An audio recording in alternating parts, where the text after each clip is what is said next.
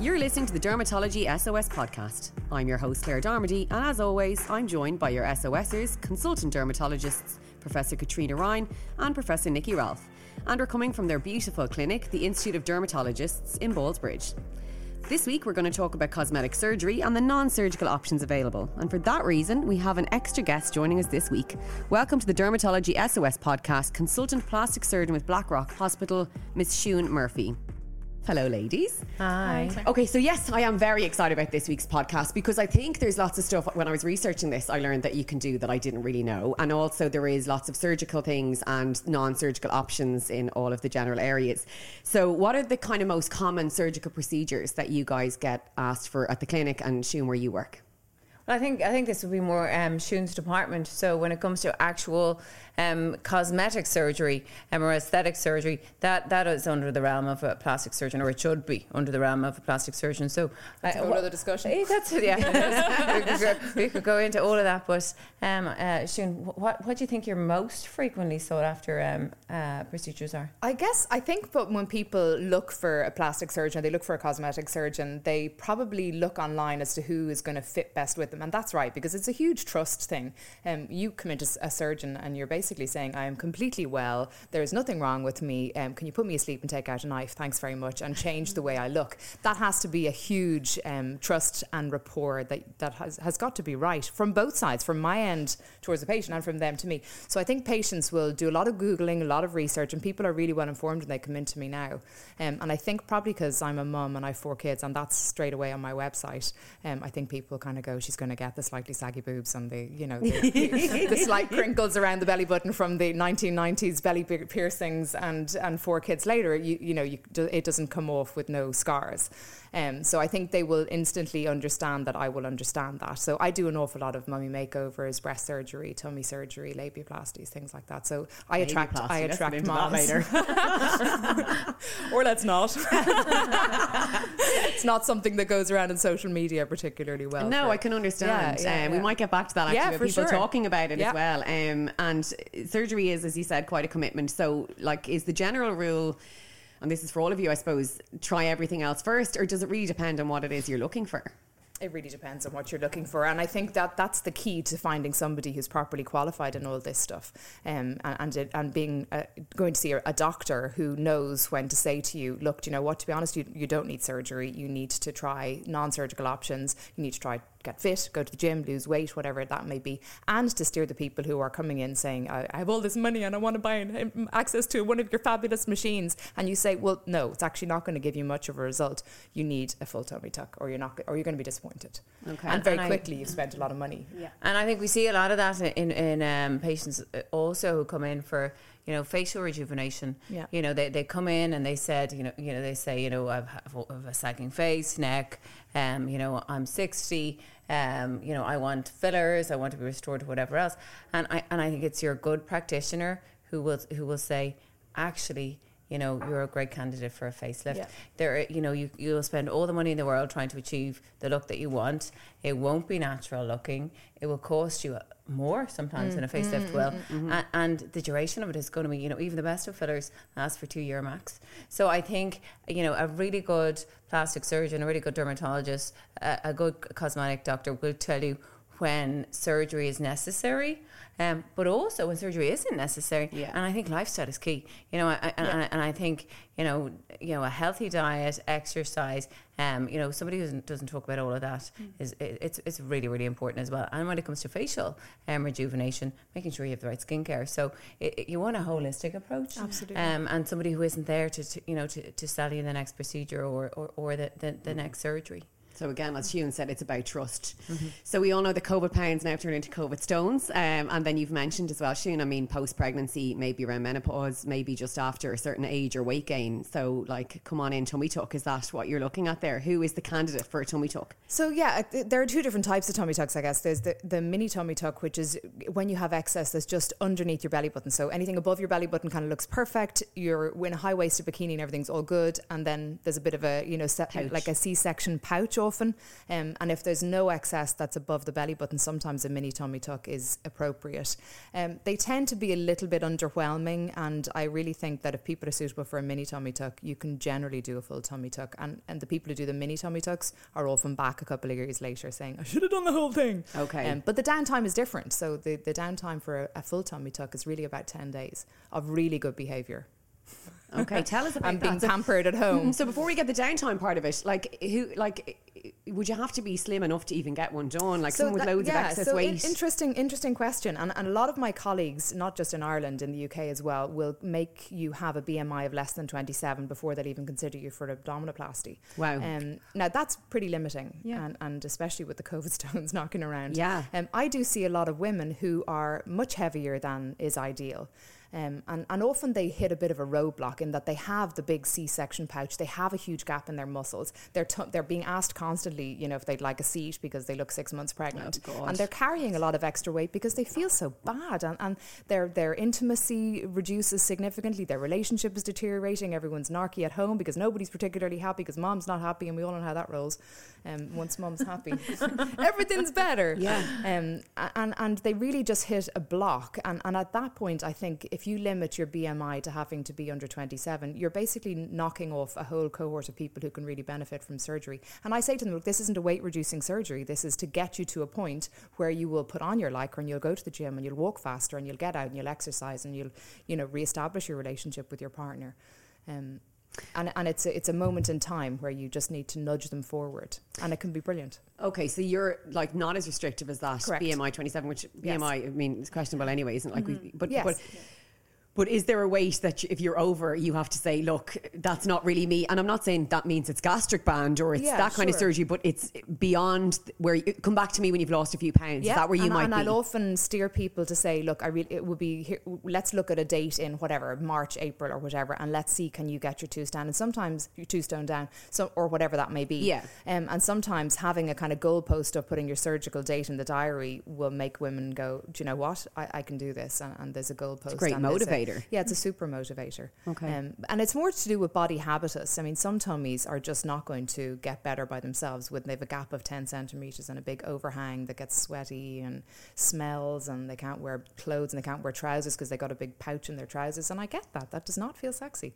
And is that all only like post pregnancy or can that just happen? It can happen with massive weight gain and massive weight loss thereafter as well. And I Yes. did quite a lot of that surgery. Um, So but- someone who's lost a lot of weight on their own, but they've Correct. overhang of skin left Correct. over, and, and that's and, and it does what, what a baby does. Uh, you know, massive weight gain will is analogous to having a baby, except bar the, the split in your muscles, which is really debilitating for women after babies. And some people get it, and some people don't. It must be a game changer for women when they get it and For it's sure. successful. And then their confidence, as you said, their Yeah. sex life, their Yeah. moods at home, Yeah. how they are around the kids. It's Yeah. like a, it's a game changer, yeah, isn't it? absolutely. And a lot of women don't realize that their kind of lower back pain is completely um, related to the gap in their muscles after babies. That their bit of stress incontinence, that they're kind of saying, "Well, steer away from the trampoline or the bouncy castle," um, with the odd leak. That can be that can be often improved with a tummy tuck as well. Wow. because you're, like my tightening all of hero. that sling. we, haven't, we haven't got started and I'm in love with her. Um, so, okay, we talked a little bit about downtime. Pain, downtime, scarring. What are we looking at for all So of those? scarring, uh, yeah. Again, uh, tummy tucks. I, I probably would say about ninety percent of my tummy tucks are after cesarean sections because you do always end up with a little bit of a pouch to some degree. And then if you have a bigger gap as well, I think what happens is the muscles split and they're kind of sewn a little bit statically into place from from the bottom C-section scar, and they can never quite get back again. So you end up with that kind of little overhang and then a gap in the muscles, so that kind of pregnantish look to the tummy afterwards, um, with a bit of extra skin. So if you have a C-section scar already, you're really only elongating your scar on either side of a scar that's already there. Whereas putting a new scar on somebody who's never had a lower abdominal scar is a bigger ask. and is it very visible? It's uh, tuckable within your bikini. Okay, so not. Dare I say, even a string bikini. Okay. And it's, fun- it's, it's funny when you look back at the uh, someone played the Baywatch uh, theme tune the other day to me, and I thought, God, I remember you know when tummy tucks used to be um, very low down in, in front of the pu- or just above the pubis, and then they'd suddenly arch right up to fit in with the Pamela Anderson The high waisted the high, yeah, swimming yeah, aerobics. massively Wow. so. And now we're much more long and low, so yeah, you could be back. You can definitely be back in a bikini after a tummy tuck. I mean, considering most of these women have gone through childbirth or some version of that, this might be a stupid question, but what's the pain level like for tummy tuck? It's like a C-section without a baby to look after.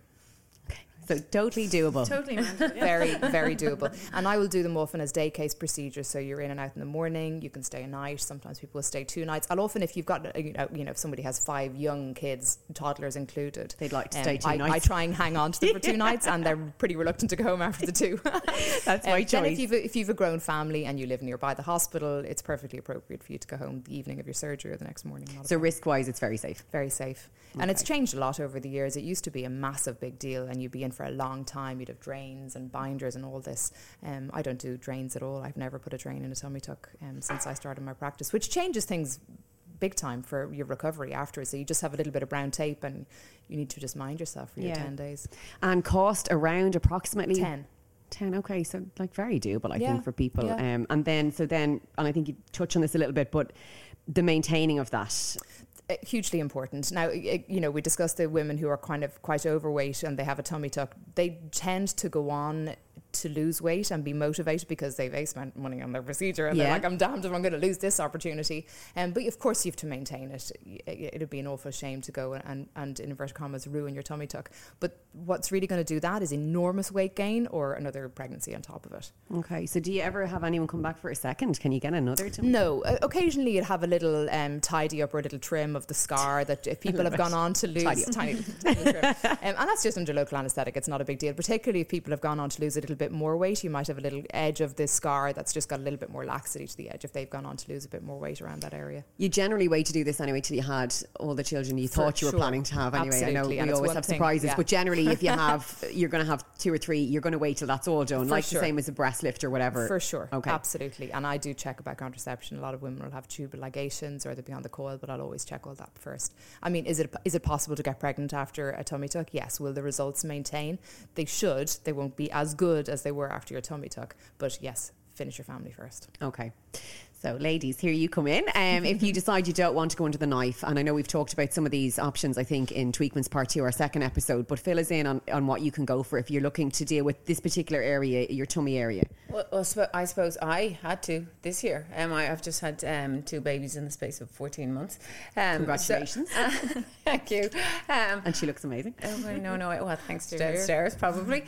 so, um, uh, you know, I was somebody who was always very, very fit before that when I had time to, to you know, work out five times a week or what, whatnot.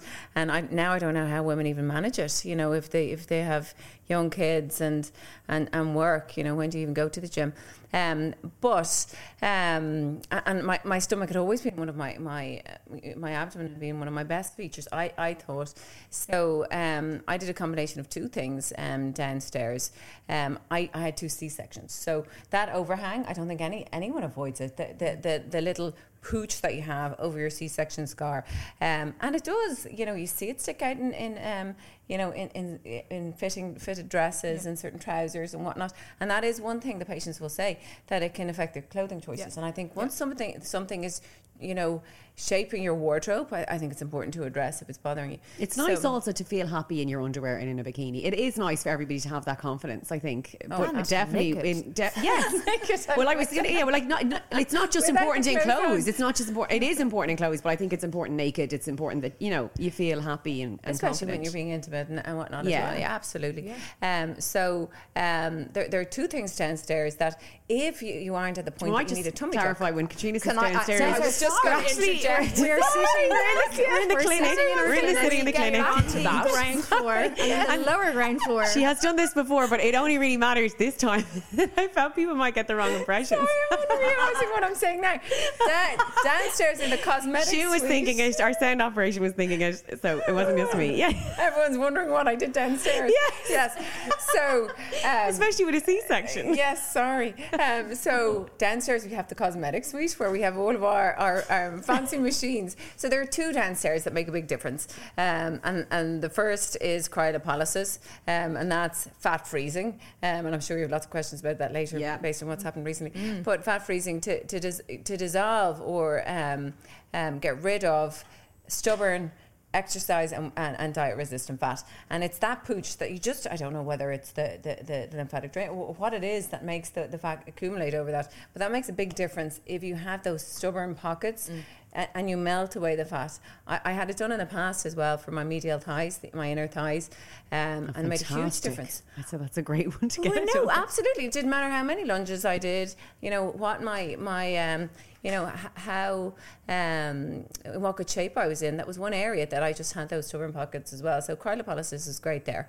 Um, people will know of, of the the CoolSculpting um, range. Is that what it is? Is it called CoolSculpting? Well, we have um, a Z Lipo, which is a more sort of a advanced technology. It, it, it com- combines um, a, a, type of um, uh, stimulation afterwards as well, um, a, a high powered stimulation that helps break down the fat and whatnot as well and tighten the skin over it. Um, and then the other thing that um, we invested in probably soon after I had my second baby. I wonder if that played a point in myself and, and, and, and Nikki going for it was um, um, Sculpt Neo. And that's something to, to tone up, to, to um, tone up the muscles. So it produces um, uh, much more muscle mass in the area. Like a 30, 30 minute um, session is equivalent to doing 20,000 um, abdominal crunches, which I will never have the time to do again in my life. I feel like. Um, I don't think anyone should be finding the time to do that many crunches. That life is too short. Um, and then it, it, it helps to um, reduce fat as well by radio frequency. So that's by heating up the fat. So the the the CoolSculpting Z lipos, you know, the cryolipolysis freeze the fat and make it be carried away. Um, this has a component of radio frequency that that, that um, burn, you know, to, to burn the fat. So, so that's what I use. How do they work? Like, do they? Do, uh, it, so I suppose it depends on your size as well. Because Z lipo, you have to be able to kind of have enough fat to p- suck it in. So you know you, you don't you if you were the fittest in your life and you have a relatively flat stomach, but you're looking for like, more like. Nikki who has one percent body fat. Probably did do two hundred thousand punches. Yeah. no, I actually yeah. swam and swam and swam during my pregnancy, so I was lucky to have a toned stomach was, and kept it that way. But yeah. you have to be able to grab it for Z lipo because it's suck, sucking it in. So if you do have a, a decent sized pooch, you would use Z lipo. Potentially, there's first. very few people in the world, yeah. Nikki, wouldn't have that pooch. By the way, yeah, um, it's just Nikki. Um, there but was no problem sucking it in. You're not you're not turning people away for this mostly. They're absolutely no, most people actually no. We do turn people away the whole time, Claire. And actually, the reason we turn them away, it is not for weight reduction. No. So people come in who are overweight, that was and it's not that they have okay. little pockets. You know, it, it's that they need to it's lose diffused. weight, yeah. and uh, and they will waste their money. Um, so you, these procedures are really for you've done everything and they're still there. So they're stubborn, they're exercise resistant. They might be because of your surgery, your C section, whatever and that's what they're going to do for you. Whereas if you just need to lose weight, yeah, it's not global weight loss for your weight. entire abdomen. So is, and was one of those liposuction what you talked about? Is that no, like, like no, non-invasive? Okay. Lo- yeah, yeah, that would be Siún's department yeah. again. So liposuction, you know, you're, you're, actually physically going into the body and sucking out the fat. Maybe you can talk. And is that for someone that. maybe with excess weight? Again, not really. Um, okay. Um, because if they have a, a, BMI, a high BMI, and they're, you know, um, I'll see women who say, "What about my thighs?" and and you kind of you, you ask them a bit more about it, and they say, "Yeah." you know, my mum had really big legs, my sister's got really big legs. I've always had them since I was 14. She's not going to be a candidate for liposuction on her legs. No. And it'll come straight back, and I'll be in a puddle of sweat on the floor in theatre. And so three months later, like she's going to look the same. Is your advice to that lady? You just have to learn to accept it. Yeah, and, and it's again, it's about body habitus. And, you know, people who have certain bodies and body types that you can't fix them surgically, there's no point selling them a pup, you know, because everyone's going to be disappointed. Okay. And again, that's trust. That's having a good yeah. surgeon. So if you're going for the two options that you did go for Katrina, and obviously they worked very well, and Nikki wouldn't need, um, what would they feel like? Is it like the, the Emsculpt? How does that that work? So, so, they feel very different, the two of them. Yeah. So the, the the Z lipo or the cryolipolysis that has the stimulation afterwards. That's one that freezes, melts the fat. Freezes, no, freezes, the fat. Freezes, yeah. freezes. Sucks it in and yeah. freezes. Yeah, sucks it in and freezes. Where does so, it go then? Into the machine into a bubble of a thing? or where does the actual no, fat no, go when it's frozen? You, you actually the fat the fat stays inside you while it's happening. So you know there's you're you're, you're it doesn't actually penetrate your skin at all. So uh, it, it's like it's what it's it pulls in yeah, like a suction a, cup, yeah, a yeah, suction cup, yeah. and everything that's in that suction cup gets reduced to less than um, zero degrees. See, oh, I could do with another session. Uh, to, to, zero pleat of her dress to, to zero degrees. And um, fat has this unique thing that it, it um, the cells will die at that sort of level of, of, of okay. cold. Whereas the surrounding tissues, the skin, um, you know, the you know the the, um, the, the, the different tissues underneath it won't, or the blood vessels and whatnot. So it doesn't um, damage any of the other tissues, but it, it damages the fat. And then over the following, it, it takes three months um, total, but you see a big difference after one month.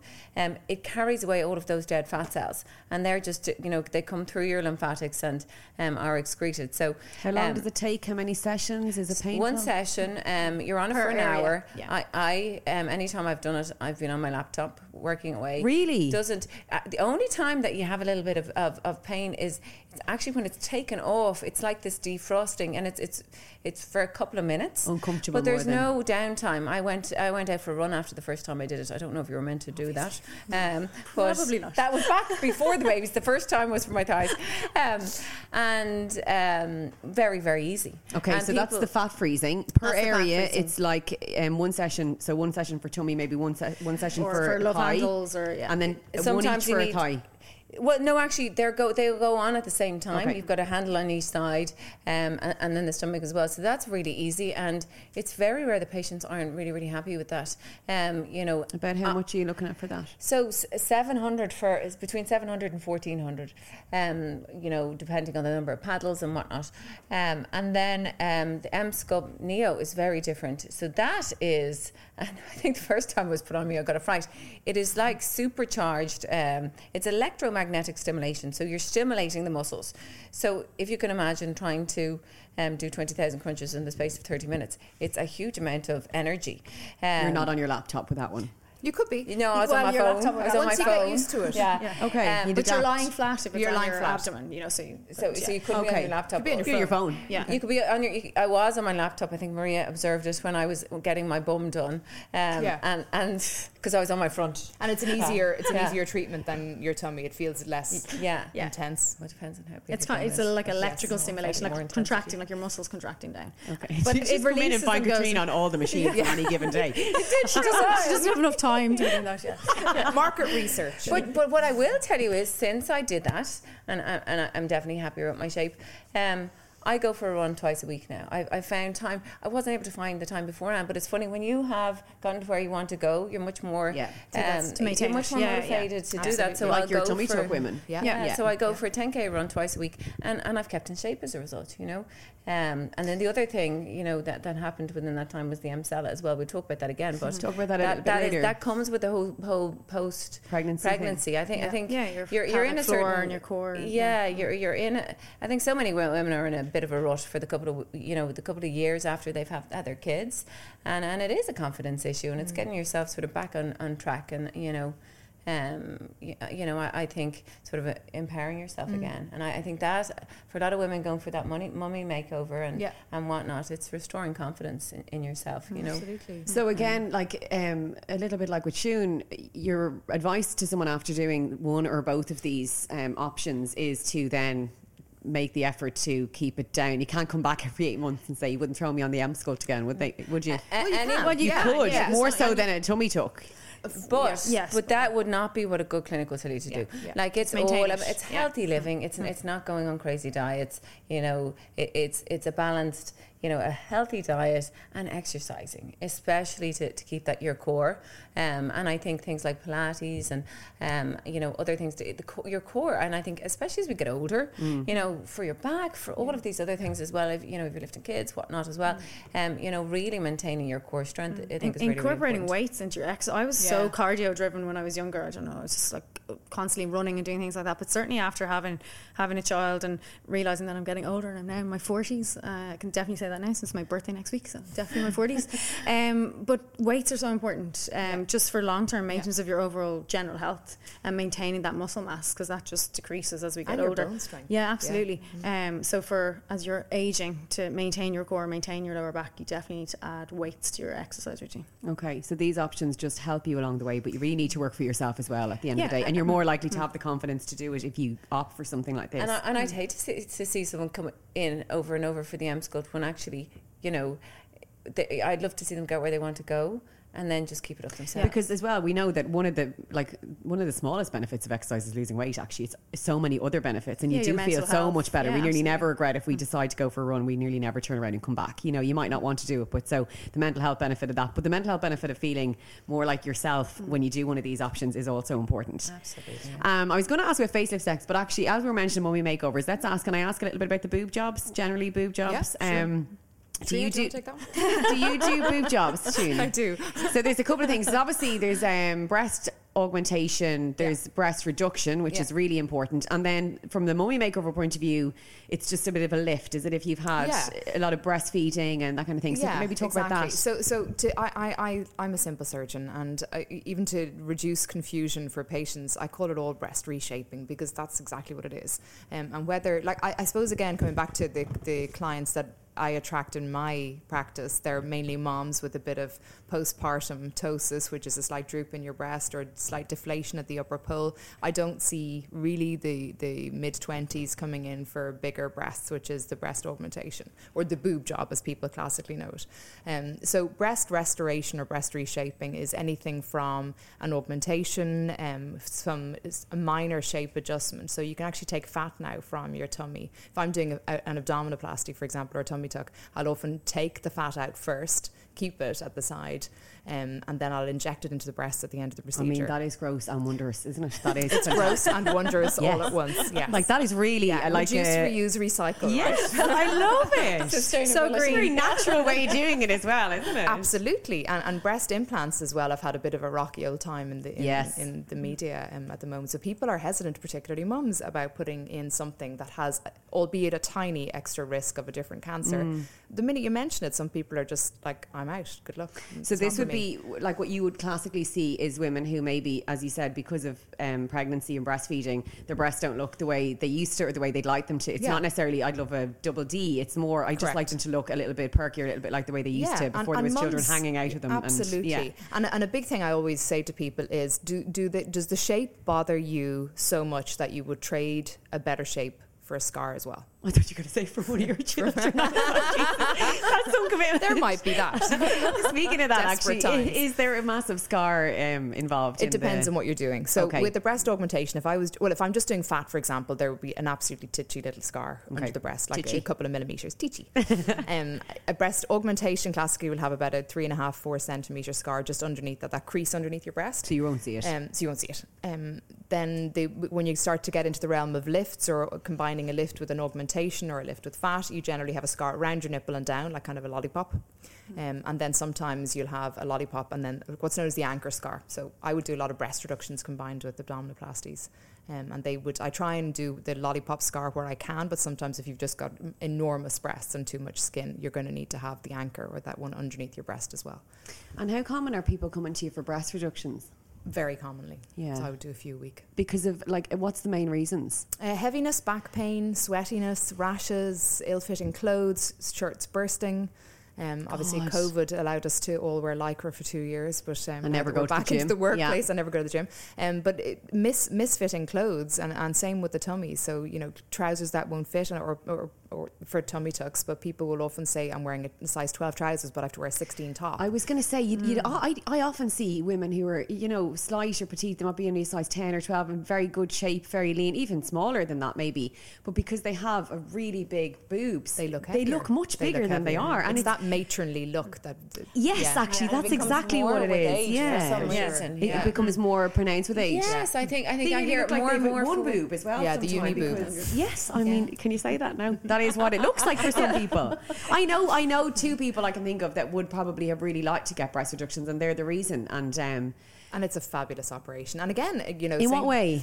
Uh, It's just so Life changing. life changing. Yeah. Yeah, Um, I, you never see hear anybody who's who who wants any volume back. Thanks very much. Yeah. you know, it's, it's just such a revolutionary procedure. It really is, and it's such an old procedure. But you know, when I, when I was training, even about twenty years ago in surgery, I'm that old. Um, You don't know. they, they were fairly they were fairly gruesome operations. You were again in for a couple of days, possibly transfused. You had drains. Um, they were a big ask of patients to do, and now they're done as day case. Oh really? Yeah, no Because I remember years ago somebody getting one and having a really like long stay in hospital and then being quite No. unwell afterwards. No, they're very quick now. Yeah, I mean, I did my friend's breast reduction on third. What day were we today? Sunday. I did her on Thursday, um, and she'd people in for dinner last night. Wow. I killed her. Um, I was going to say she's yeah, yeah, you're not really meant to do that. Yeah, yeah, yeah. You're not really. But it's, but it's i- in that she feels great. She's taken a couple of paracetamol. And so I know you don't have a lot of people in their mid twenties whatever coming for breast augmentation, but you will have had people who just want bigger boobs For sure. Um, yeah, how does that like? Where does where do you decide when it comes to? Because a couple of friends of mine have had them and they didn't go for anything really big. Yeah. They just went for maybe maybe one size. One girl I Yeah. remember like very flat chested in her opinion, and she was obsessed with that. It made her so unhappy, so underconfident. She did loads with her body, really got into shape. And like tall, but just never really had um, her what? Yeah, really, that's what she said, and she Yeah. was delighted when she got her boob job. She waited she had her three kids, and but she didn't go really big. It was just so. How do you decide the size and? You decide it with the patient. So, uh, uh, well, two things. When I look at a patient and their body habitus, I always tell people, and same whether I'm doing a breast uh, augmentation, a breast lift, a breast reduction, the footprint of your breast is where physically your breast attaches to your chest wall. And some people have a tiny footprint. People with big breasts tend to have a really big footprint. So, a bit like I can't reduce an enormous breast to make it like the size of mine. Um, that's to do with their footprint. So, you've got to always respect the patient's anatomy. And the same with the breast augmentation. If you've got a very tiny footprint, you cannot put massive breast implants into that, it or will it's just look gonna ridiculous. ridiculous. And it's going to breach all the boundaries. They'll have a palpable edge to their implant. It's going to cause problems. They're going to be heavy. It's going to bottom out and kind of drift downwards. Um, so you've Do you got ever to have to talk people out of wanting something bigger because of that reason, or do people generally want something Um, subtle? Again in my practice I, I see the moms who are like i don't want anyone to know Yeah, yeah. Well, we talked about this in some of the first wardrobe, yeah. episodes about what suits your face, what will look Yeah. realistic, not wanting to look twenty years younger or Absolutely. ridiculous, but just better. Uh, yeah, and, and in, it, with mums in particular, it's about just restoring the volume that's been depleted with breastfeeding and babies, and and still fitting your your whole wardrobe. I mean, you don't want to have surgery and then All chuck out. bras. you can chuck out the bras, but you Yeah. don't want to chuck out the whole wardrobe. Yeah. um, and do you ever do breast reconstructive surgery? Yeah, I do. Um, I, I don't do immediate breast reconstruction now for cancer at all. Um, I think when you people surgeons who are doing that, plastic surgeons who are doing that, do it, and that's their main Yeah. focus. Um, I would see quite a bit of like kind of da- further down the tracks, um, symmetrizing breast reductions. Women who've had uh, reconstruction on one side have always been unhappy with the other side, and kind of never got round, you know, to, to kind of symmetrizing their bodies again. yeah, with, so yeah. I would see a fair bit of that. Is everyone one of everyone's boobs smaller than the other? Oh, sisters, not twins. Yeah. okay, great. Um, so yeah, as I said, let's talk about the facelift. So we chatted a little bit about this on our second episode of Dermatology SOS Tweakments Part Two, and Katrina admitted that after all else, she would absolutely try facelift. Um, and we will talk about all the all else's in a second, but just remind me, or rather depress me again, about what it is that happens to our faces as we get older. Like what happens? Because you told me this before, and it's so grim. There's changes in, in all of the tissues of the face, really. Um, I, I think the most important probably is, is your bony skeleton. So, you know, a, as we get older, temples get more hollow, we lose cheekbone density. Um, and our jawbone, we, we, lose density of all of our bones, but they recede. Um, so you don't have the same scaffolding there. At the same time, um, you know, wi- uh, particularly, you know, in, with perimenopause and menopause, you, you know, you see a, a huge reduction in, in your collagen production. So um, 30% reduction over the space of five years, you lose. So all of a sudden, everything that sort of holds you up, dis- well, not fully disappears, but becomes much more lax. So you see the tissues drop as well. And the fat pads then, um, you know, shrivel up in certain places, get bigger in other places, That's and it. drop. That's the most depressing one. And drop. remember from last time. and drop. Yeah. The sagging So- fat pads she told me about. Yeah. so your face sort of collapses down, downwards and uh, downwards and inwards. Um, Is the age that that happens dependent on when you're going to, like everyone differs on perimenopause or menopause, or is it always going to be in your mid 40s or? Well, you know, some people you see it much much more early, more early, and I think a lot of that is genetics. Genetics, yeah. You know, you you know, and, and people will say, you know, I'm so like my mom, I'm so like my dad. Um, in the same way as they collect their fat in certain places, like the double chins and whatnot, and that can be happening in their in their in their twenties, thirties, even. Okay. Um, so so the genetics is involved for females. Um, hormones are, are are heavily involved, but males do all of these things as well. Um, you know, we're not just dealing with females, so it's it's all of these things that age the face and the neck.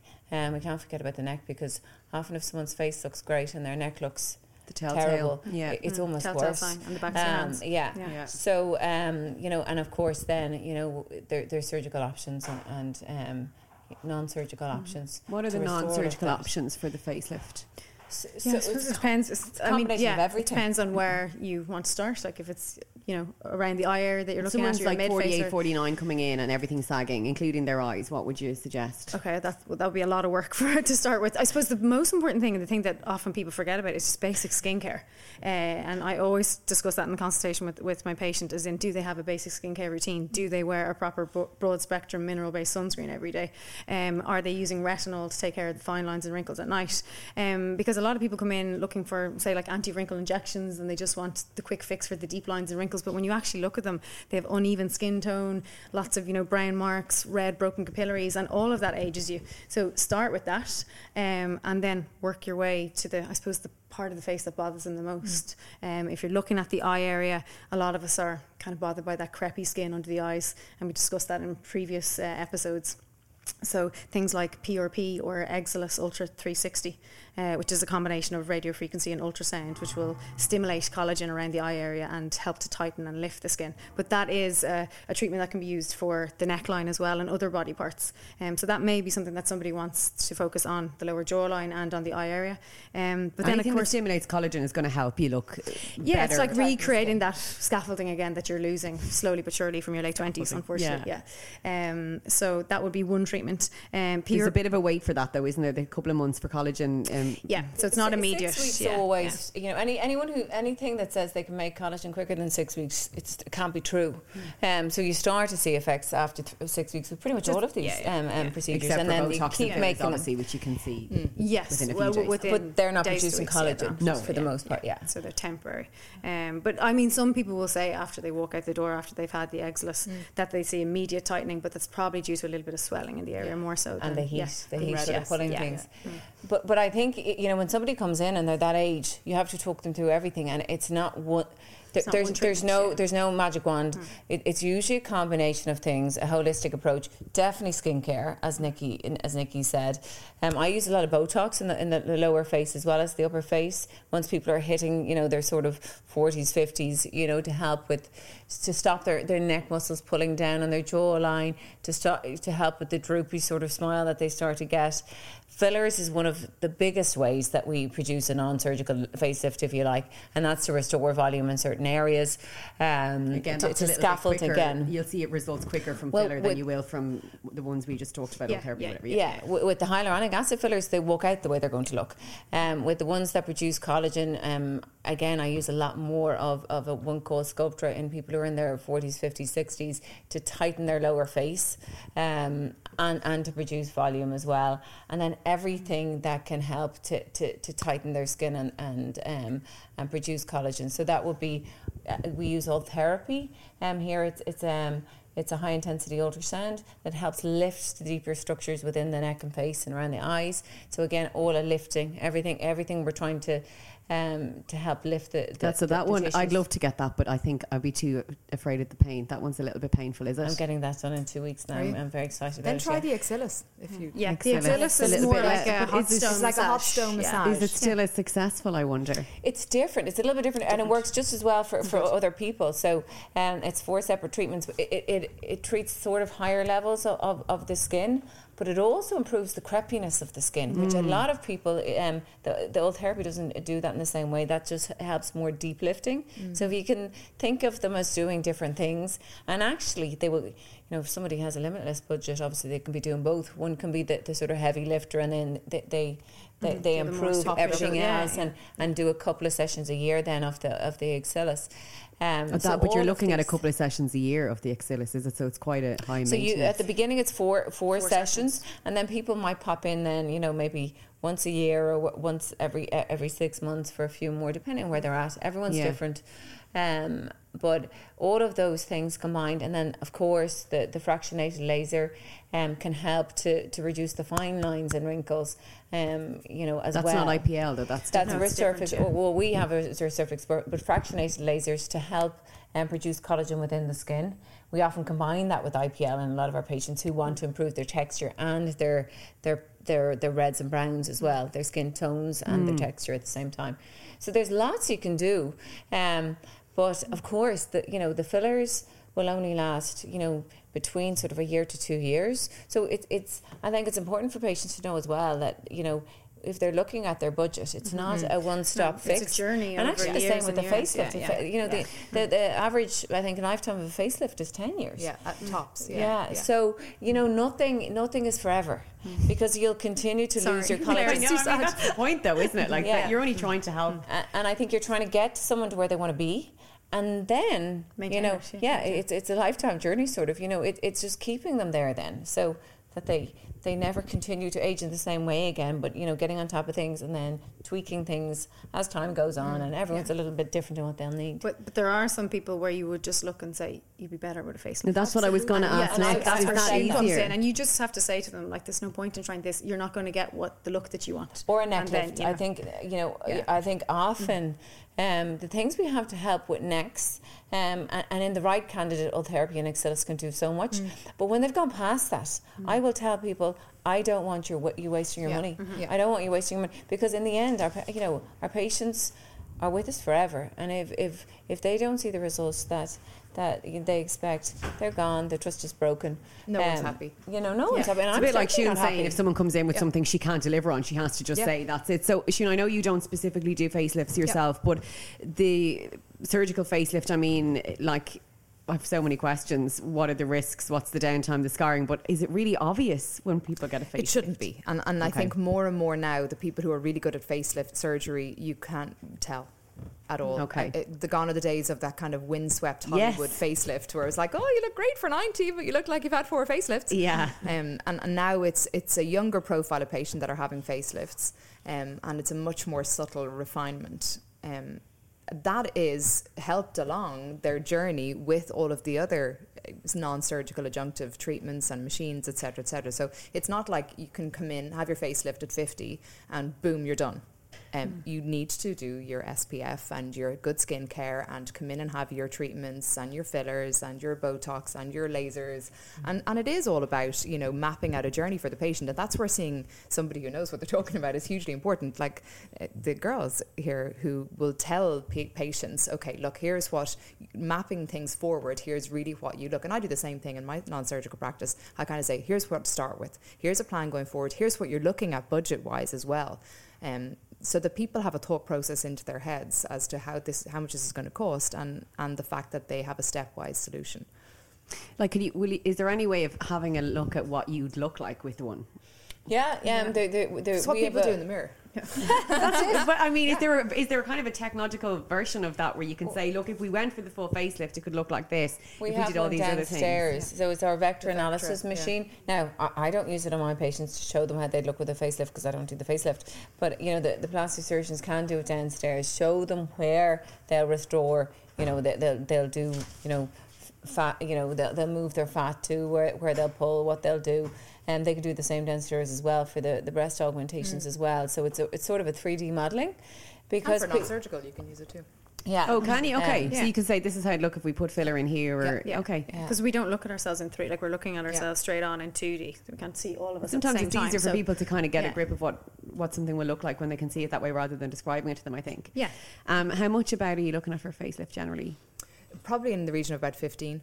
12 to 15 and then it's about a 10 year it lasts about 10 years. so you can years. see how balancing that yeah, up yeah. for some people if you look at now as you said you're probably going to have to get some of the other things as well Absolutely. alongside as complementary but you, that's why sometimes you'd say mm-hmm. look you're going to talk about loads of these treatments are going to add up quickly enough it might be a better and they look better and quicker in the sense and then maintain that and then maintaining is easier. But you oh, know there's like very the few tummy stuff. Yeah, like the tummy stuff exactly. yeah, it's it's very few people who will have a facelift and won't need to continue with fillers and Botox and everything else it's just if you're not going to ever achieve where they need to get with the, the, the Botox and the fillers in the first place, it's really important to send them for the facelift okay. if, that, mm. if, if they're um, if, amenable that's to it. That's a good. And it's because because lots of people don't want to do correct. that anymore. Mm. Lots yeah. of people say, I, I do not want to go under a general anaesthetic. I know there's you know, very little risk involved, but I have a family of four. I can't, you know, I can't, or I don't, you know, I want to look better, but I don't want. But I'm not going down that road. Yeah, yeah. yeah. You know, and, as in they don't want to do the facelift, or they don't want to do the other. They don't want to do surgery. Yeah. And I think that's where where there's been such um, a demand for for especially because people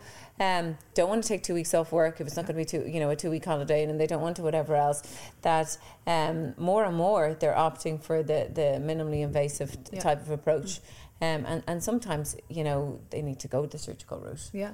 There is so many more non-surgical options available than there were five to ten years ago. Because the isn't demand there? is so Yeah. there, Yeah. and the options are there, and people live busier lives nowadays. They really, really that's a do. big- Um, what's the downtime like for one? As you just mentioned, weeks. it's really two weeks. Okay, and people will like in that two weeks you don't really be meeting people. No, and, and, and facelifts are often combined with eyelid surgery. I was going to ask about eyelid surgery. Is there any non-surgical option for that? Kind of- Exilis- Exilis- Like the ones you talked about earlier. Exilis Yeah, and okay. PRP and Ultherapy. They But all ag- tighten again, there are some people where you just say to them, A very just saggy want eyelid is just gonna blepharoplasty." need- And often the genetics, they see it in their parents before and, them and, eyelids. eyelids that are sitting down on, on your the lash, lashes. yeah. That has to be surgical It's if you gotta be cut off. Yeah. And could Yeah. You do that on its own, or will it You always can be with the absolutely face? do it, and you can do it on its own in uh, the office as under local Siún does it under local anaesthetic. What's it called? A blepharoplasty. And is that eyelid common? Lift. Yeah, I would. I, I see a lot of women for that. And I refer patients. I tell Yeah. patients the whole time, you know, you're wasting your your money on, on the machines. You need to you need to get surgery, and then we can maintain it again. A- and- but yeah, it's, and it's they can have often- the And I think it machine makes a huge. It's one of the a biggest things when I see patients Yeah. back from the plastic surgeon. I was I'm gonna say, you look amazing. Your great eyes are impact, open. is They can it? start wearing makeup again. Yeah. They're- And- they couldn't wear eyeshadow because the it was just mascara scars touching off your. Is that just aging and A, genetics? a lot of it is yeah. genetics. Like there, I have, I've, I've had a lot of patients, even in their thirties and forties, that I have said, "Listen, you need, you need, you know, surgery, and it's not surgery like people would think of, of a, a like, um, you know, uh, getting." Uh, Knocked out and lying on the bed and all that, yeah. yeah, and, and some people are knocked out for it, but it's a much more minor surgery. You're, now, I'm, I'm not trying to simplify it, but you're sort of taking out an oval-shaped piece of skin and sewing it up. You know, that excess skin that they hate that's hanging there the whole time, that's what's been removed. So it isn't in any way as as Big a um, commitment to some of the huge other things you've talked think. about. Okay. And the downtime is, you know, A week. it's It's a good week. just with the bruising. How much? Five thousand for under local anaesthetic. It's more if you come through the hospital, and obviously because you. So have that's quite a high fees. impact, low downtime, Yeah. low invasive Yeah. surgery. Yeah. That's not surgery No, in the way that we know it. Really, It's not for everyone to have No. it done under local either, and Yeah. I, yeah, Mm. and, and I will generally weed them out in the clinic fairly quickly. Um. I, I've done a fair few friends upper eyelids, but they know me. That's an easy bridge that I've already crossed with them because they, they know me enough to say, now, I, I know you and, and don't mess this up. no, what I mean that actually sounds like, and straight away you can see this great result. And then this thing that's been bothering them that they would have been putting loads of money into getting whatever a the week later, I'll clarify that they okay. do not look better the next day. No, a week later. Yeah, and then how long? Hide away. They look Yeah, terrible yeah. the next day. Awful. How long does that last? Um, I'm doing them eight years and I haven't repeated one. Um, what often Maybe confuses 10. people, yeah, I'd say 10, 15 even. Um, people often have, and it comes back to the facial laxity and, and things kind of going south with gravity as we age, but people will often have a combination of, of brow slackening or ptosis of your brow as well as your upper lid. And it's often that balance of deciding whether they need a brow lift, which will, you know, if you, if you hitch up on your eyebrow, does that improve the aesthetic or do you still have excess of your skin over your lashes? And if it's still an excess of skin over your lashes, then a blepharoplasty is the, is the one for you. And for some people, that general, like just l- with Botox, will do some of that stuff. I mean, for Yeah, Well, well, that's- you have to be careful with Botox too, because if someone comes into you and they're older and they have a really bad upper eyelids, and you're like, they need a blepharoplasty, and then you're to just do normal Botox, You're they'll make be it a whole lot coming in like this, and Yeah. they'll really hate it. So you- you're kind of saying to them, if you want to keep up your Botox, you're going to need to go and have Correct. your blepharoplasty. And it does Yeah. it does allow a certain profile of patients to continue with their Botox and Yes. smooth out their Yeah, foreheads if you do the mm-hmm. blepharoplasty first. Okay. That whole kind of Botox lifting my eyebrows is a little bit of smoke and mirrors. yeah. okay. As a friend of mine actually recently said, she was like holding up her eyebrows. She was like, "Will this work?" I was like, "I'd say Botox do that." She was like, "Will it?" When you think about No. what Botox does, it's actually not. She's never out- had anything or she's never done it at all. person. Never but had people do done, think that they think I'm going to. I, I I need Botox. I need I need a lift. But actually, Botox is reducing the power of the one muscle in your body that lifts your eyebrow. so it, Well, the, it actually does the opposite. doing a lot of this, picking up her skin. Yeah. So send her this when it's done. Um, so you mentioned the neck lift. Um, is that similar to the face? Do you do neck yeah, lifts very as well? similar. No, Um, I, I did, but I'm I'm focused much more now on, on tummies and breasts and, and the moms. Um, but neck lifts really are analogous to a facelift on, on the recovery and everything. And and it, the, the non-surgical options, necks are necks are neck necks necks are tricky. Um, n- and it's unusual to age not having an issue with your neck at all. Like everyone has it, and as Katrina mm-hmm. alluded to, there are a lot of clever things. Like you can do Botox in, like I need, in your platysmal bands underneath your neck. If you think about the muscles in your face, all the ones that pull stuff down mm-hmm. kind of hypertrophy and Yeah. get mm-hmm. stronger as you get older, and the things that lift stuff up in your body get weaker.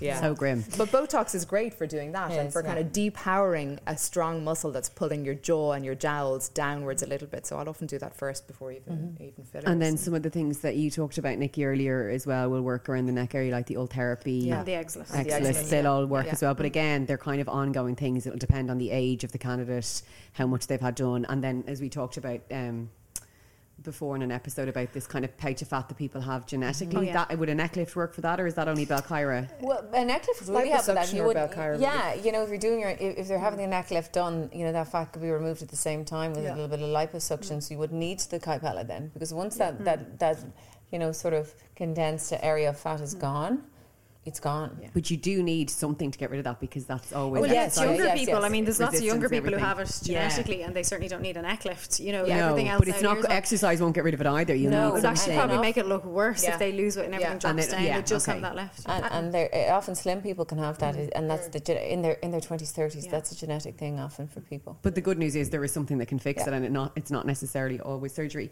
Um, are people opting for surgery less as years have gone on because of all the other options? Definitely that's a good yeah. thing, I think. I think it? certainly for facial aesthetics, I think mm-hmm. people are, and people will come in to me saying, "I want a facelift, but I don't want a facelift." Wave a magic wand. if you catch my drift. And, and, I think they yeah. all do that motion yeah, of holding sure. your, your cheeks Which is back. what I was just talking about, yeah. So I think that's where you need to be really clear about, look, you know, no machine is, is magic, no non-surgical thing is magic, but if you're happy to kind of roll along a journey, we can recommend stuff, map out the budget, map out the plan, yeah. and, and, and limit the expectations. You know, you're not going to get a surgical neck lift result from any amount of injectables and machines. And some people don't want a surgical neck lift result. Correct. That's the key. It's yeah. like you mm-hmm. guys well, tell me people yeah, don't. Some people do. do. Uh, so, and I saw on the Institute of Dermatology um, Instagram page not so long ago, a 22 year old asking about a non surgical rhinoplasty, which is rhinoplasty is a nose job. Um, what are your thoughts on that? So, so that for was anyone the, really. That was the Ask ID I answered, yeah. and um, yeah. So you know, I did a little bit of that in the past until there was more and more literature. So, and that's often if someone has a dip in their nose, you know, or a sort of a protruding little hump on their nose, and they want to smooth, they want to reshape the profile of their nose so they don't have that.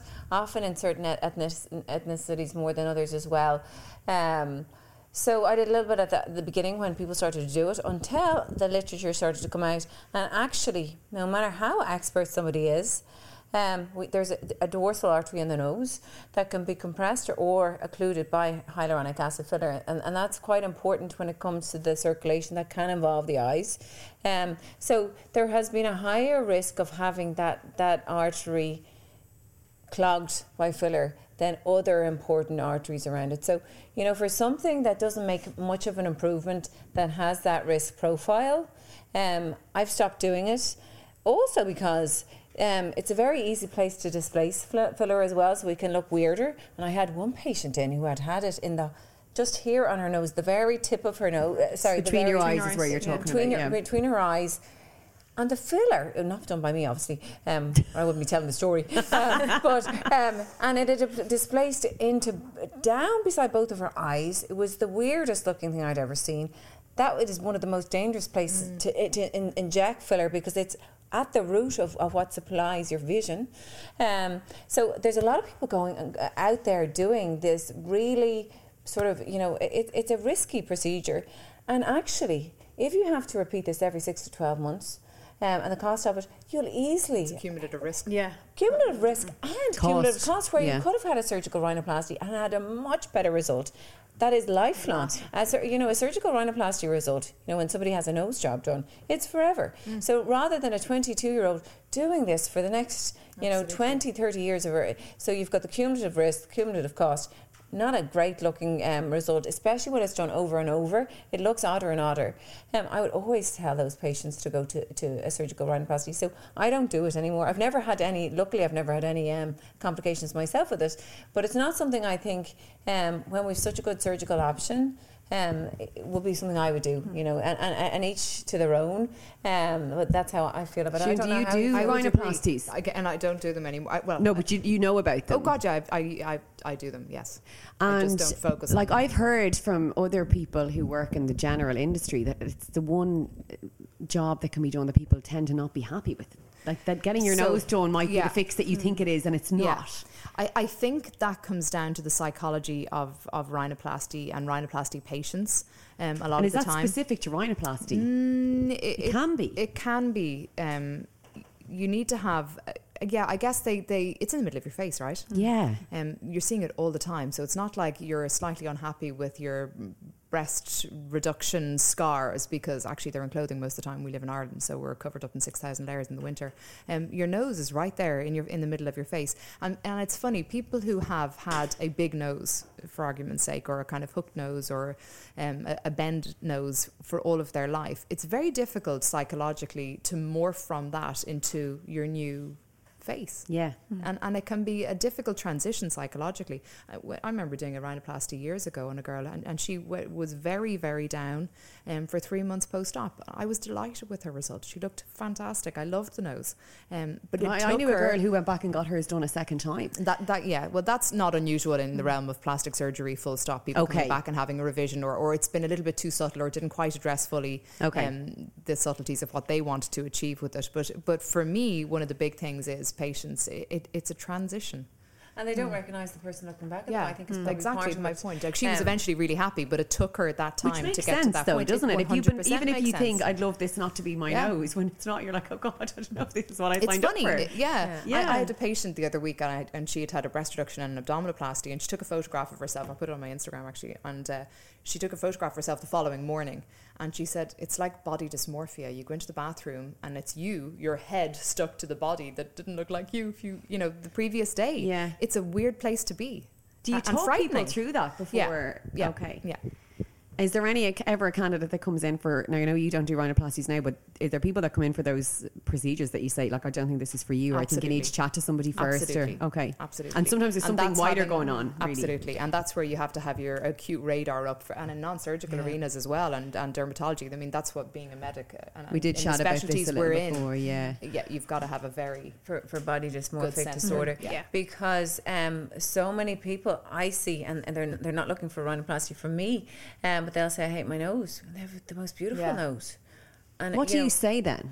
Well, I say you have you the have most beautiful, beautiful nose. Yeah, maybe it's nice I wish, from a I wish I had, though. Yeah. I wish I had a nose like you because you know I don't have the most attractive nose, but it's my nose and and it's me. But um, yeah, no, it's it's funny.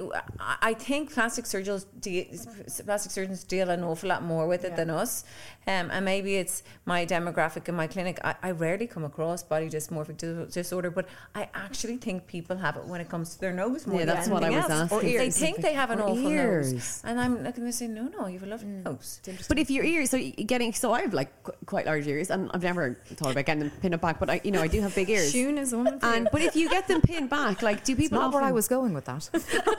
oh, is it not? Well, I wasn't targeting you. No, I know that. I, I, just what I mean is, is if someone got their ears pinned back, which is what you do if you have yeah. bigger ears, you're hardly going to regret that the same way you might a nose job. No, you? but, but you but might do that younger. Would but you? You might do that younger, but yeah. also you do see patients who come in and, and you know they're saying they come into the clinic and their ears are almost staple gun to their heads. They're they do not have prominent ears, and they'll say, "I'm here to discuss getting my ears pinned back." And Okay, so it was you're, you're thinking, well, if I pin them not. back any further, I'll be pinning them into your skull. Okay, so it's not necessarily that they get the surgery done and then they're really unhappy. It's more that they can have this obscured view of how. Correct, and that's where the body dysmorphia, I suppose, alert has to be very much switched on. And I think people see themselves dif- differently in the mirror to the yeah, way everyone else sure. sees them because mm. you do see yourself like that, and sometimes I've even been surprised sometimes when you see yourself in a video God, do I really look like yeah, that? Yeah. you know, so you, I, I, think people look different, to, yeah. to, see themselves differently to what everyone else sees often, um, and some people in a really have a really negative skew on the way they see themselves, and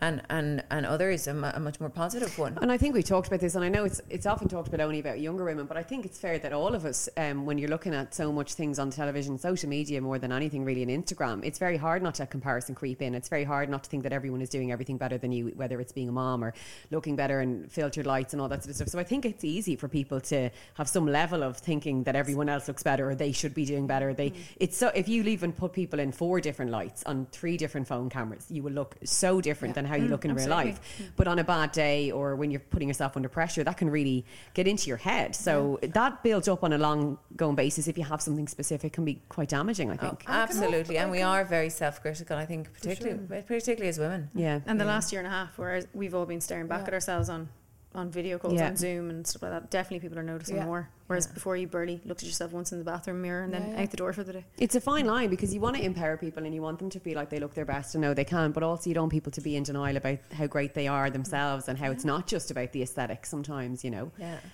And I think that's part of, you know, it's, it's enhancing their own beauty. It's not, you know, fixing what's wrong, you know, it, it or what their perception yeah, is. You, yeah, they're, they're, and I think we need to have a much more positive approach to it as well, you know. Do you ever get people in saying that their parents or their partner or their whatever have said, like, I think you should get your boobs done, or I think you put on a bit of weight, or you look a bit old, or is it generally just. I had one, I had a patient before who, her partner, and I think it might have been a, an ex partner um, who probably I, I, think was abusive. This, is, this mm. is years ago now at the time, and he had critiqued a body part on her, and that's Stuck why she was stuck with her. Planted yeah. the seed. Did you just stop her getting it done? Yeah. yeah, we did. I didn't do anything. yeah. yeah. Um, I referred her to. We had, a, we had a long chat, and, and often, you know, I, I, was chatting to a friend of mine about this recently. She said this isn't really a surgical consult; it's like psychotherapy. But an awful lot of what we do, yeah, yeah particularly about that before when someone's going through a job loss or a yeah. divorce. You guys yeah, often say someone comes in and then we're like, "What's going on in your life?" And then it turns out there's something. But I think even when you grow, you're growing up, if a parent is always pointing something out or pointing their own thing out, you can get a kind of complex about it, and, and those things Absolutely. can happen. You know, and I've had a few parents in with younger children, you know, for ear surgery and that, and they haven't told the kid that they're coming in for the oh, ear surgery. And they say that we're discussing something else. And I say, well, no, we're not. No, we're not. This is not the right time for this at Parenting all. course. Yeah, yeah. But they're putting that on their kid. And, and you, similarly, you'll find somebody who comes in who's, who's uh, thinks their nose is horrific. And like you said, it's, you know, the most gorgeous nose you've ever seen. Someone might have said it when they were aged seven in school mm. and it's stuck with them. Quite because they were in a vulnerable place at that time. Yeah. And, it, you know, another kid who wouldn't have been as vulnerable might have, they not, you know, have heard the comment. Yeah.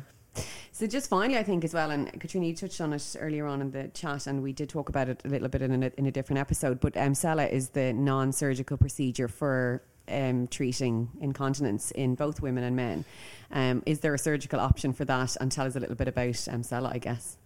So, so um, Sella, I think um, has has two major functions, or, or, or uh, as I see it, again, it's it's like the Emsculpt we talked about earlier, um, in that it is high energy um, uh, stimulation, so electromagnetic stimulation of the muscles, and in this case, it's the pelvic floor. It does two things, um, and actually, and we can talk to, to, to Siún about one of the surgical sides of this. So first, it's it's for women who um, who have weakening of the pelvic floor that's causing increase in, in incontinence after um, not just childbirth, because um, there's, there's lots of women who haven't had babies or never been pregnant, um, who, who as they go through menopause and, and all of our collagen weakens and whatnot, they, they, they you know they they experience incontinence or leakage more often.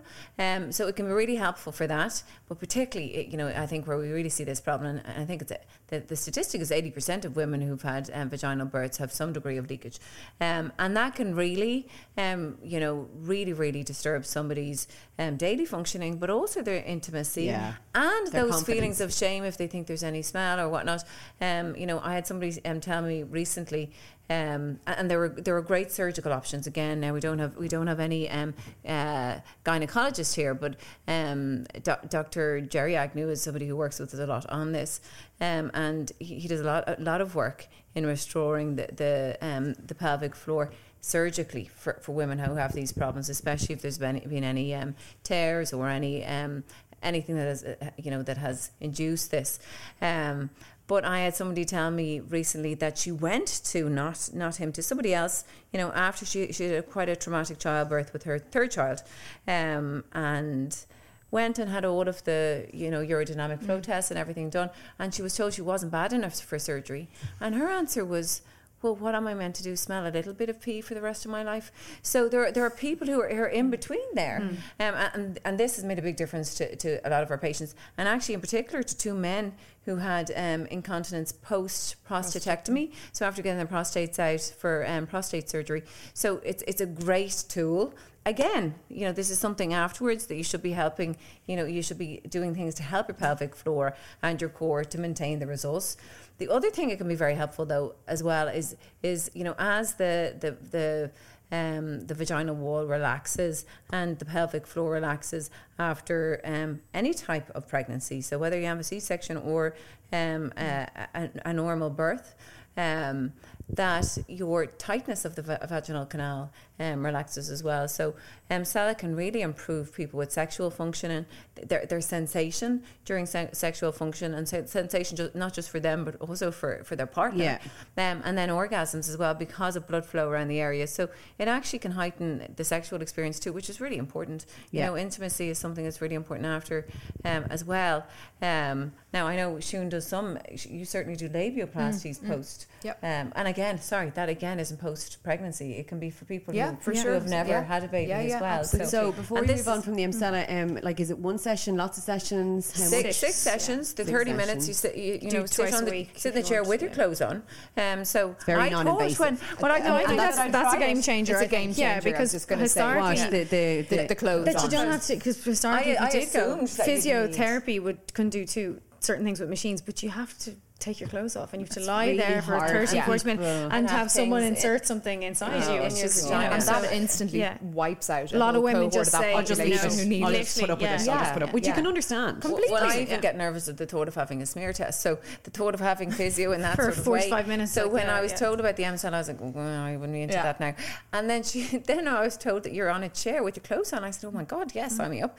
Um, and I tried and made a huge difference to me. And so six sessions is really what anybody be looking at for any whether you're looking for any of the that, yeah. that's a course and um, but again it's about maintenance because our pelvic floor is not, not going to stay perfectly in place for the rest people, of our life and with hormones Kegels so over the years you might have to do or, or come in yeah. for, for further sessions of that particular like, one because I don't think I, I, still have never managed to do a Kegel I have to say it's something that everyone's terrible at how much um, does the um, Sella cost so it's um it's 300 sessions, so 1800 for that course. It's a pretty um, game changer for yeah, 1800. We, we haven't a had a changer. single patient who hasn't had an improvement with the chair to date. And no downtime, which yeah. is and just nothing. you walk out the door. You can just come in on your lunch break, go back out, no one will know, and you're slowly fixing a pretty important problem. Yeah, absolutely. Whether it's yeah. sexual function or whether it's the leakage or whether it's both, really. Yeah, so the surgical procedures, because I know it's not going to work for everybody to the level, yeah. and mm-hmm. depending on where you are, what are the surgical options? And again, these that? would be more Jerry or, or yeah, because some people have it's a gynecologist. Yeah, okay, organs can kind of hang down a bit too, and they they okay. have to they have need surgical tightening back up. Kind of, so they actually need surgery to, to, to restore the floor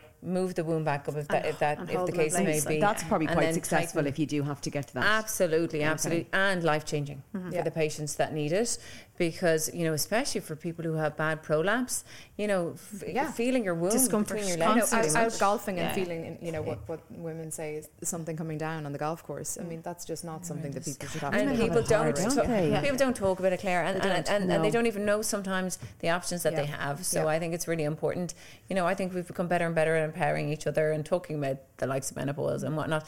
But I think incontinence prolapse these sort of things um, just aren't still there's they're still not sexy to talk but if no one's talking about it, you might think you're the only one. And once you think Correct. you're the only one, or somebody says you're not bad enough, um, then instantly you've minimised something that you might have thought, oh God, like, well, it just is just part of it. Just get on with it. And, yeah. you know, there is probably people, maybe from an older generation, who might just say, that's just what it is. And, you know, we shouldn't be accepting things, especially if they can be changed. Yeah. It's such a, a, low yeah. and, invasive and safely procedure. now. That's the thing. And yeah. I think an awful lot of what we're talking about today is, is the combination of everything. So you have your pelvic floor repair, and then, or you're, say, for example, your hysterectomy. And I've had two patients who've used the chair here post hysterectomy. I do a lot of combination surgery where you know I work with Hugh O'Connor, who's an, another like Jerry, mm. a gynecologist, yeah, yeah obstetrician gynecologist, and he'll come in and do hysterectomy, and at the same anaesthetic, I will do an abdominoplasty, breast reduction, labiaplasty, blepharoplasty.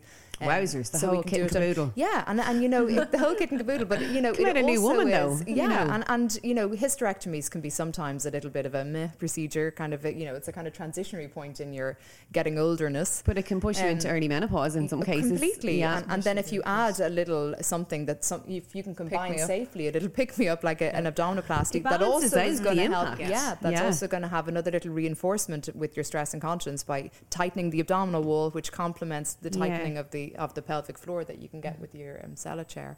Um, and it's all about and the, you retain your place things. as our hero after that. it's really nice, isn't it? If you're going yeah. for that, so you mentioned safety there, Siún, and uh, the safety issue in general with all these things, and there are risks. I know, mm. even with very experienced practitioners like the For three sure. of you in front of me. Um, Linda Evangelista recently talked about her. Um, deformity, I suppose, mm. following mm. work with CoolSculpt. What was your thoughts on that?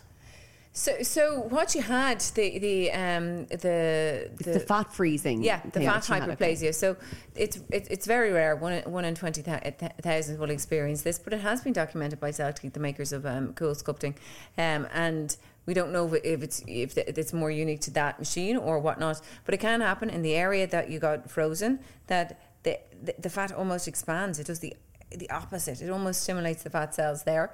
Now, it only happens in the area that you got treated. Which should so only be one I, area at a time anyway. And, yeah, you know, this is what surprised me about the photos of yeah, her. Yeah. Um, hmm. She got under her chin, hmm. her, under her chin treated, um, but nowhere on her face treated. So, you know, the, the CoolSculpting um, uh, model ha- ha- makes a CoolSculpt mini, which is under the chin. Now, the photos I saw of her, you know, um, and I'm sure she's gone through so much with, with all of this, uh, you know, with, with, what she had happen. But all of the weight gain that you're seeing is certainly not down to correct. It's machine, only yeah. in the specific area she had it done. Mm. So um, I'm not. There might be something else at play her. there, though. To be fair. Well, there was definite, uh, uh, you know, weight Actual gain. weight gain. Yeah, yeah. yeah. And, and, and, then it becomes extremely difficult to pinpoint what was what. Yeah. yeah. Um, so, um, but it is a, it is a real issue. Um, it's never been seen with the the the Z, the the, the Z lipo. Type of cry- cryolipolysis we've seen, but we have it on our consent form That's, because yeah. that hasn't been around as long.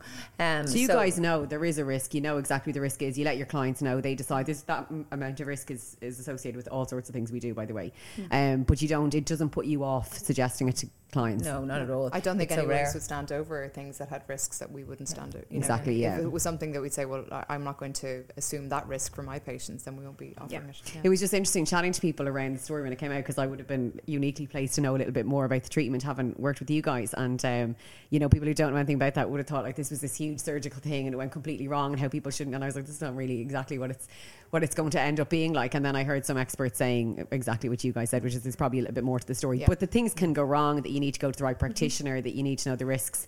But CoolSculpt is only ever used on one part of your body at any given time. So yeah. if that backwards thing happens, it's kind of reversible in a way, is it? So, so the way that it's treated is, is liposuction of the area. Just okay. you know, mm. uh, you take it back out. Um, but um, I've never seen a case. I've never heard mm. a ca- of a case um, with any colleague. Um, so it is rare, but you know, rare things. There, there are rare, complications of everything. you know, even you know, even what you consider the safest of procedures, you know, there, things can go wrong. Katrina, is there anything you won't have? is there anything I won't have? Let me think. Um, you mean you mean try out anything you wouldn't try out? Can't think of anything. Would you get a facelift? You probably would if you had to years oh, down the road. Oh yeah, I already told you I'd get a facelift. Yeah. Oh yeah, absolutely. Now I would hope with all of the machinery you, have you won't need to. in the, cos- the cosmetic suite, I will never need a facelift. yeah. But if, if the time came, yeah, absolutely, with the, with the right person. Um, and when it comes to surgery, um, everything is about with the right person yeah. in the right place. Um, right and, and, I think mm. that's one of the important things for, for listeners as well. Um, when it when it comes, sorry, when it comes to non-invasive stuff, of course you want to do it with the right people too. But there there is so much unregulated here in Ireland that it, it's terrifying. Um, and you know clinics that are um, dedicated to cosmetic surgery that aren't attached to a main hospital if things go wrong, because even the best of surgeons um, patients are unpredictable, medicine is unpredictable, things can go wrong, and you have to be with the right person. Um, as Siún said, it's all about trust, who has the expertise, who has fellowship experience, um, and, and I think, you know, should be in a very, very good quality hospital where if things go wrong medically, that there are other hmm. specialties mm, and there. backups. Yeah, yeah. I'd, I'd, I'd, I'd like to think, or I'd hope that if people are going for surgery, they definitely look for the top quality qualified.